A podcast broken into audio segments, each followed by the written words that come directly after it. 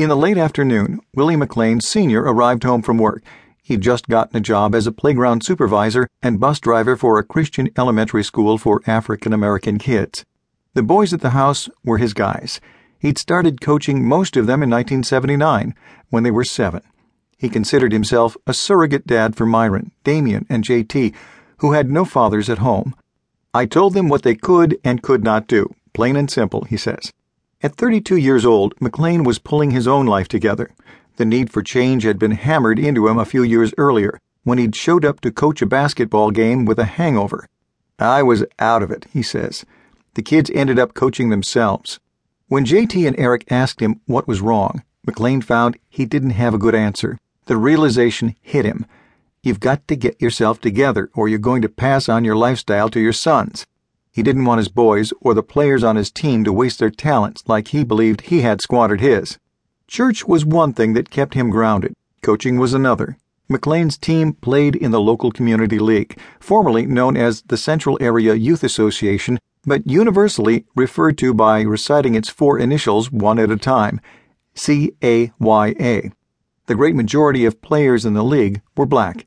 The central area, a roughly four square mile patch of land tucked between the downtown business district to the west and the waterfront mansions on Lake Washington to the east, was the historical heart of black Seattle. Most of the African Americans in the city, blacks made up around 10% of Seattle's population of 500,000 in 1986, lived in the neighborhood or those stretching out directly south of it. Willie McLean loved basketball for the beauty and precision of the game, but youth sports invariably mixed with racial concerns. When CAYA teams played outside the league, it wasn't unusual for every opposing player to be white. McLean had sometimes given up home basketball games and driven his kids out of the central area to compete because coaches from the wealthy suburbs east of Seattle, across Lake Washington, wouldn't bring in their teams to play in the central area. McLean knew that it would be useless to appeal. His complaints would go to White League administrators who would just find a way to back up the suburban coaches. Separation between blacks and whites was nothing new for McLean. Having spent the first years of his life in Mississippi, McLean knew there were places where racism ran much hotter. But like most African Americans in Seattle, which has long prided itself as a place with smoother race relations than the rest of the country, he found himself on the periphery of the city's economy.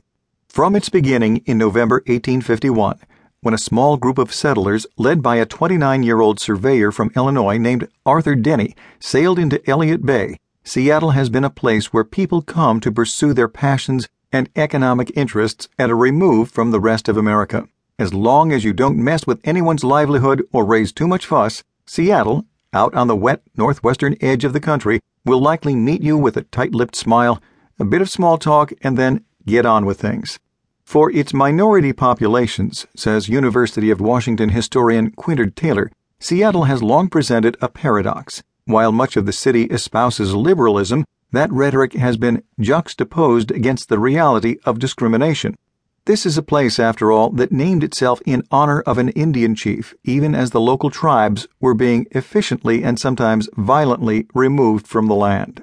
From its inception, Seattle has ridden waves of economic boom and bust. Within weeks after trudging ashore, the Denny party got to work cutting down trees near the water and shipping the timber on boats headed for San Francisco, then surging with gold rush money. In 1852, Henry Yesler, newly arrived from Ohio, built a steam powered sawmill, and the town, really just a logging camp on the shores of Puget Sound, was off and running.